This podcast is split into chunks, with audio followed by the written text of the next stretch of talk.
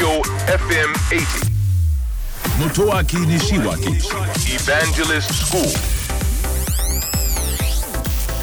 東京 エフエム エヴァンジェリストスクールしちがつにじゅうはちにち放送分のポッドキャストをお届けをいたしましょう。たくさんのメッセージを頂戴いたしました。また アイティー 謎かけもたくさん頂戴いたしました。その中のメッセージにあった ブイエーアール ですね、えビデオアシスタントレフリー、つまり審判をビデオがアシスタントアシストすると。で実はあの競技の世界、スポーツの世界ではビデオで判定をするって、まあ、結構やれるわけなんですね。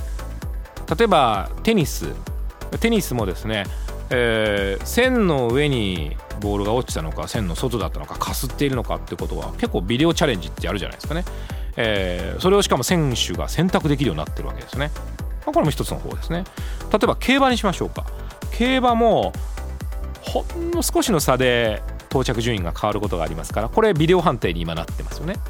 ですからビデオがこの判定をするってすごくこう当たり前になってきたんですが、これがいよいよですね、あの丸か×かの判定とか、えー、先着か先着でないかという簡単な判定ではなくて、いよいよ芸術採点にも入ってくるようになるんじゃないかと言われているんですね、えー、例えば人工知能、この目を持ったカメラで見て演技が素晴らしいかどうか、滑らかであるか、例えば回転であれば回転軸がぶれていないかどうか、開脚であれば開脚の角度は何度ぐらいであるか、静止している時間は何秒であったか、これを人工知能を搭載したカメラで見て演技そのものの芸術点を採点する、こんな風に実はなってくると言われているんですね。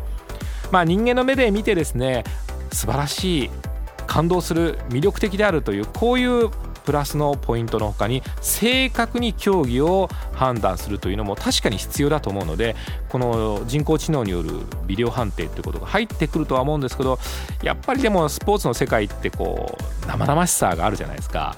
私は人間の目でそういった部分は見てほしいなと思っております。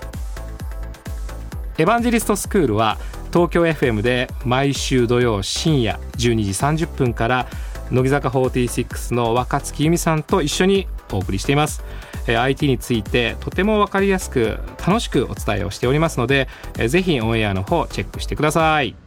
ラジオ日経三国志。ねえ孔明、未来が見えないんだけど。ほう、それは困りましたね。もしかして孔明は未来が見えるのか？なんだ、思わせぶりだな。どうやったら未来が見えるんだ？教えてくれ。嫌です。ああ、頼むよ。俺も知りたい。教えない。教えてくれよ。絶対教えない。教えて。教えない。ねえお願い。教えて。俺も頼むよ。教えて。教えない。教えて。